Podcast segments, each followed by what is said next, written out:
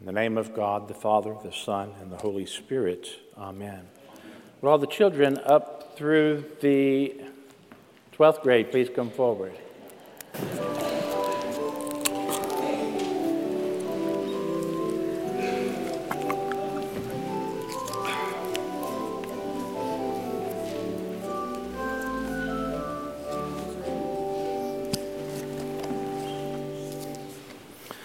Do y'all consider yourself children? I should have said teens, huh? Oh, you're a child. you're not a teen. You're almost a teen, right? Almost a teen. So, does anybody know what feast day in the life of the church this might be? Thanksgiving? St. Stephen's? Nope. No, Thanksgiving. Oh, Thanksgiving. Oh, no, not well, no, it is Thanksgiving, but that's not the feast day I'm talking about. It's the last Sunday of the year. We've gone through everything that Jesus has lived through, everything that Jesus has taught us all year long, and this is the last Sunday of the year. What do you think we should do on this Sunday? Party. Celebrate Jesus as, what does this look like right here? King. As King. Christ the King Sunday. Today is. We, after everything we've done, talking about how the way Jesus walked and talked and, and, and, and, and just did all the wonderful things he's done, today we celebrate Jesus as the King of the world, as the King of the heavens, forever and ever. That's who Jesus is. You know, in our human lives, when we think of kings, do we have a king in our country? No, we don't have a king, do we? But some countries do, don't they? I've been watching a series called The Last Kingdom. Um, I don't recommend it sometimes, but, uh, uh, it's a, uh, but it reminds me of all the kingdoms fighting the other kingdoms. And they all had their own kings. This is over in England before it became England. And one kingdom's fighting another, and they're, and they're, and they're killing everybody. And, you know, when I think of kings, I don't like to think of that. But when I think of Jesus as king, Jesus has a tremendous love that we can't even begin to imagine, not just for, for uh, you know, everybody in heaven, but for each and every one of us. That's the kind of kingship that I love and respect. That's the kind of kingship that I'm glad we have in the church. Jesus has told us he is our king, and we celebrate his kingship the kind that, that makes all the difference in the world. I'm glad he's king. And I'm glad that he will be king not just today and tomorrow, but forever. He will be king forever and ever. And that's why we are called to have a relationship with him, to get to know him, to love him, because as, as servants of the king, we are to bow down before him.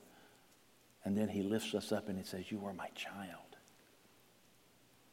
That's the kind of king we have. Remember that, okay? All right. Thank you for coming up today. Thank you. Father Michael, your own brother. Father, not brother, father. Father, brother, been called weirder things. Ever just feel like you should go home after a good children's sermon like that? Like, let's just all go home. We've heard the gospel. No. My name is Father Michael. I'm the Associate Rector and Youth Minister here at St. Timothy's Anglican Church. As I said, I'm going to do my best to follow up that great children's sermon. Today is Christ the King Sunday. I want to say welcome to any newcomers we have here this morning. I just want to let you know that in the narthex or the lobby of our church, there's a welcome desk, and on that welcome desk, we have some folders or some packets, and inside is a little bit about the church and uh, what we have going on here in our ministries that we're involved with. If you do have any questions, don't hesitate to come up to myself or the other clergy or leaders here, and we will do our best to answer your question. If you are new here this Sunday, perhaps it's your first Sunday worshiping at a liturgical church that follows, as Father Stan alluded to, the church calendar. Uh, it is Christ the King Sunday. It's the final Sunday, the last Sunday of the church calendar year. Next Sunday, we begin with Advent 1. And Advent is the season that walks us through and prepares our hearts to experience uh, Christmas and the fact that Jesus Christ and celebrate the incarnation, how he came into this world, and then we celebrate 12 days of Christmas. That's where we get the song, and there were 12 days of Christmas, and my true love said to me.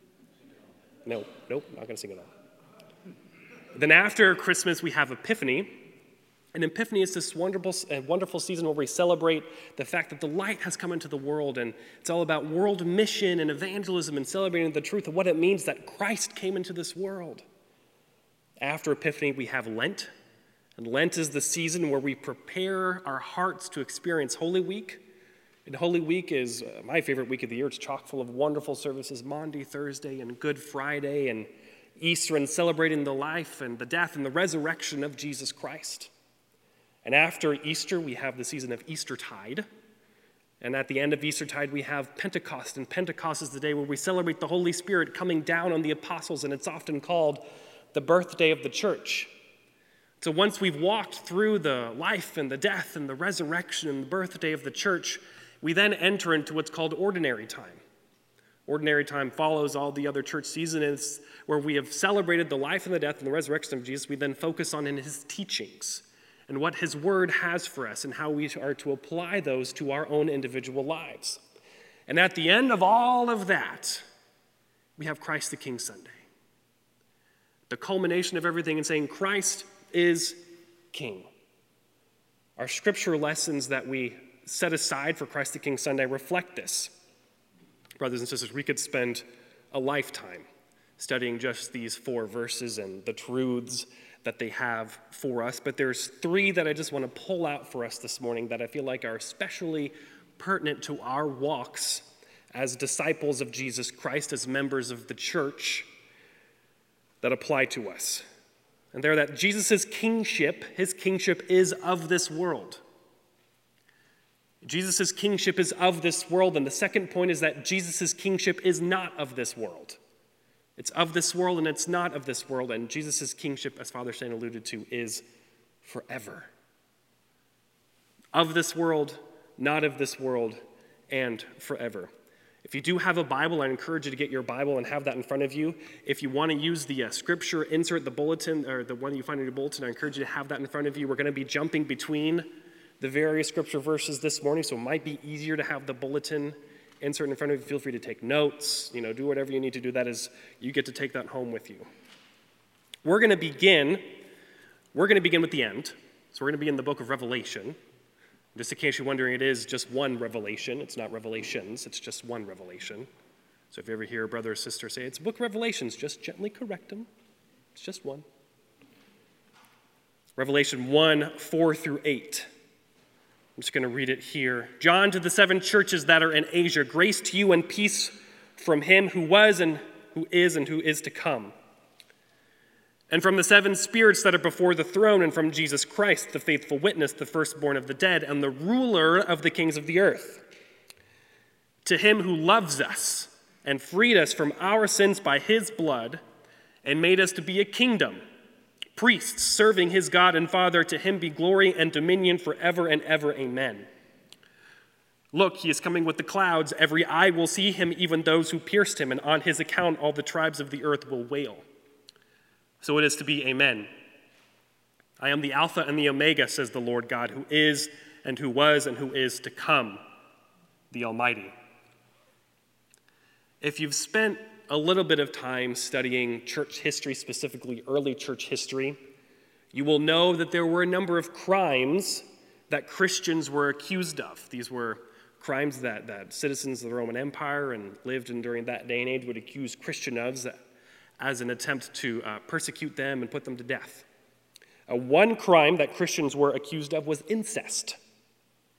It's a, based on a Christian practice that you and I do every Sunday. We embrace each other with the peace of the Lord. This comes from the scripture verse where Paul says to greet each other with the kiss of peace. And we call ourselves brothers and sisters in Christ. And so people in the Roman Empire says, well, their God tells us to tell them to kiss their brother and kiss their sister. Well, that sounds weird. Must be incest. That was one crime that they were accused of in an attempt to persecute and kill Christians in the Roman Empire. The second, one of the many crimes, the second crime that Christians were often accused of was cannibalism. Whenever Jesus Christ says to eat his flesh and to drink his blood, and what we know to be true what happens at the altar every time we celebrate the Eucharist, we eat his flesh and to drink his blood. And we as Anglicans don't kind of get bogged down in specifically what happens at the table. We take Jesus' words at face value, where he says, This is my body and this is my blood, and we believe Jesus when he says things. We're way more involved with uh, what happens when we take communion and the incredible spiritual benefit that we get when we eat his flesh and we drink his blood. But in the early church days, whenever we talked about eating flesh and drinking blood, whenever they talked about doing so, many Christians were accused of cannibalism. And as such, then many were put to death because of that. Another crime that Christians were often accused of, one that applies to Christ the King Sunday and, and applies to us today, is the crime of treason. See, in the Roman Empire days, and many empires since then have copied this uh, strategy, is whenever the Roman Empire would come in and they would conquer a specific country or kingdom or province, uh, the Roman Empire wouldn't remove the local ruler. What they would do is they would appoint a Roman governor that would uh, enforce the, the policies of the Roman Empire, and then the local ruler would be in charge of enacting those policies. And it was an incredibly successful policy. It's why the Roman Empire lasted for so long. But it was commonly understood is that those governors and those local rulers were absolutely under the authority of the Roman Empire, or the Roman emperor specifically. The Roman emperor uh, eventually became uh, thought to be a divine being. And whenever he died, he joined and he joined his place rightfully with the gods. And so, for Christians to say, as it says in the fifth chapter of, or fifth chapter, excuse me, the fifth verse of our reading from Revelation, and from Jesus Christ, the faithful witness, the firstborn of the dead, and the ruler of the kings of the earth, where they were asserting that Jesus Christ is king over even Caesar. And that got them in trouble, and they were accused of treason. It was true then, and it is true now. Jesus Christ is still ruler over all the kings and over all the governments of this world. He is reigning still, and He is sovereign still. Now, you and I, brothers and sisters, have the incredible blessing and the incredible benefit of living in a fantastic country called the United States of America, and we do not have to fear the United States government trying to round up all the Christians and putting us all to death. However, Satan is good at his job, and Satan is tricky. And so, uh, instead of trying to kill the Christians, what he will do is he will try to say, oh, well, these things that are in your life, clearly these are important. And he will try to give them to have them have more authority in your life than the authority that Jesus Christ should have in his rightful place as king in your own life. And these things that he will use are not necessarily bad things. Maybe it's your job, maybe it's your family, maybe it's your hobby. The list is long, and Satan's not afraid of using whatever he can to say, I'm going to take the authority that Jesus Christ should have in your life and I'm going to place it somewhere else. But what the book of Revelation teaches us and what the rest of Scripture teaches us is that Jesus Christ is King of this world. And don't misunderstand me, brothers and sisters. Your family and your jobs and your hobbies are all wonderful things. But whenever we begin to give those things more authority than what is rightfully Jesus' authority, that's when we run into a problem. But thanks be to God, there is grace and there is forgiveness, and we can come back to Jesus time and time again. But on a Sunday like Christ the King Sunday, we should be especially uh, vigilant for those things in our life that might be taking authority away from what is rightfully Jesus' authority. Jesus' kingship is of this world. Jesus' kingship is also not of this world. We're going to be looking at John 18, 33 through 37. I'll read it to you as quickly as I can here. And it says Then Pilate entered the headquarters again, summoned Jesus, and asked him, Are you the king of the Jews? Jesus answered, Do you ask this on your own, or did others tell you about me? Pilate replied, I'm not a Jew, am I? Your own nation and your own chief priests have handed you over to me. What have you done? Jesus answered, My kingdom is not from this world. If my kingdom were from this world, my followers would be fighting to keep me from being handed over to the Jews. But, that, but as it is, my kingdom is not from here. Pilate asked him, So you are a king? Jesus answered, You say that I am a king. For this I was born, and for this I came into the world, to testify to the truth.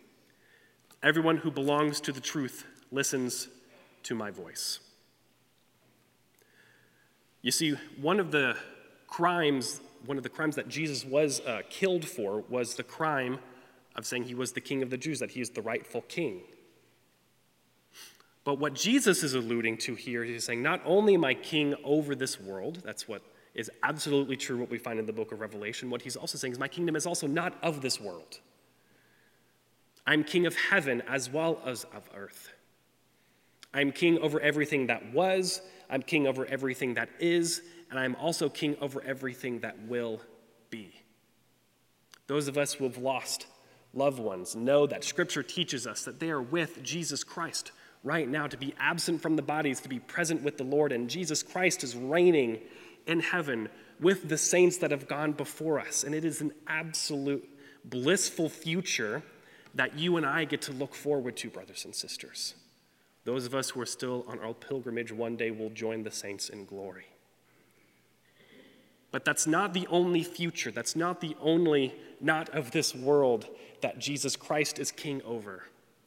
There will be a day, brothers and sisters, when Jesus' earthly kingdom and Jesus' heavenly kingdom will be joined together in a glorious recreation, a new creation. There will be a new heavens and a new earth, and there will be a new Jerusalem, and Jesus Christ will be king over it all. And we won't even need the sun because God's glory will be enough light for us, and we will get to spend an eternity with our king, ruling justly and ruling perfectly. So, whenever Jesus Christ is saying that my kingdom is not of this world, that is the future that he is alluding to. So, whenever we look at the turbulent times of this world, we can rest in the confident knowledge that Jesus Christ is king and he will be king over our ultimate future. And the victory is already won, it's already secure. And so on Christ the King Sunday, we remember that and we take comfort in that ultimate and joyful and hopeful future.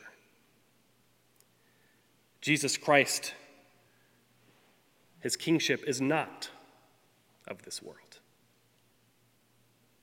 His kingship is also forever. We're going to end with the beginning, the earliest scripture verse we have in our selection of reasons. We're going to be in 2 Samuel. This is uh, not the actual last words of Jesus. Uh, sometimes it's referred to as the last oracle of, uh, excuse me, of King David. Not the last words of King David. These are sometimes referred to as the last oracles of King David. However, they were important enough for the person who collected 2 Samuel to include them at the end. So it's absolutely important for us to have and to study. And specifically, it refers to the benefit that we have from the Davidic covenant. How Jesus Christ, being the son of David, applies to this everlasting covenant. Let's read. Verse 3 begins with, The God of Israel has spoken. I know you don't have verse numbers in your bulletin says, The God of Israel has spoken. The rock of Israel has said to me, One who rules over people justly, ruling in the fear of God, is like the light of the morning, like the sun rising on a cloudless night. Excuse me, on a cloudless morning, gleaming from the rain on the grassy land. Is not my house like this with God? For he has made with me an everlasting covenant, ordered in all things and secure will he not cause to prosper all my help and my desire? Those of you who know me know that I uh, love history, consider myself a student of history, constantly wanting to learn more about it. One of my favorite podcasts that I listen to is a history podcast. I probably have mentioned it in a sermon before, but it's done by a gentleman by the name of Mike Duncan. It's the Revolutions podcast, and what he does is he takes these uh, revolutions that have occurred throughout history and he talks about them and the impact they've had on the world. He's done the French Revolution, he's done the Mexican Revolution, he's done the Haitian Revolution. There's a whole list of revolutions that he has walked through. The one he's currently doing is actually on the Russian Revolution, talking about how there once was the Russian Empire ruled by the czars of Russia, and how what came out of the Russian Revolution became known as the Soviet Union, right? And one of the many things that attributed to the fall of the Russian Empire was the age of the last czar of Russia. The last czar of Russia was a gentleman by the name of Tsar Nicholas II. And the Russian Empire was an absolute monarchy, so there was the king, and he was absolutely in charge of his empire. And absolute monarchies uh, can be a very efficient way to get things done. They can also be a very bad system if things do not go well or if you have a bad person in charge. And the problem, specifically for Tsar Nicholas II, is that he came to power at the wrong time, right? So if you have a monarchy, you want one of two things to happen, right? You want your king or queen that's in charge to die at the right time. You either want them to die, the next person in line to be 40, 50, 60 years old, and they've had their entire lifetime to get ready for their kingship or queenship, depending on what country you're talking about. Or you want them to die, and the next person in line to be like three, so that there can be a state council and they can put regents in place and they can have people in charge that know how to rule until that person is ready to get in charge. What happened with Tsar Nicholas II is he came to power whenever he was 22 years old. Can you imagine being in charge of a, king, a kingdom that spans, it's like 11 or 12 time zones when you're 22 years old? I didn't even know how to like really file my taxes whenever I was 22 years old. Let alone be in charge of one of the largest kingdoms ever known to humanity.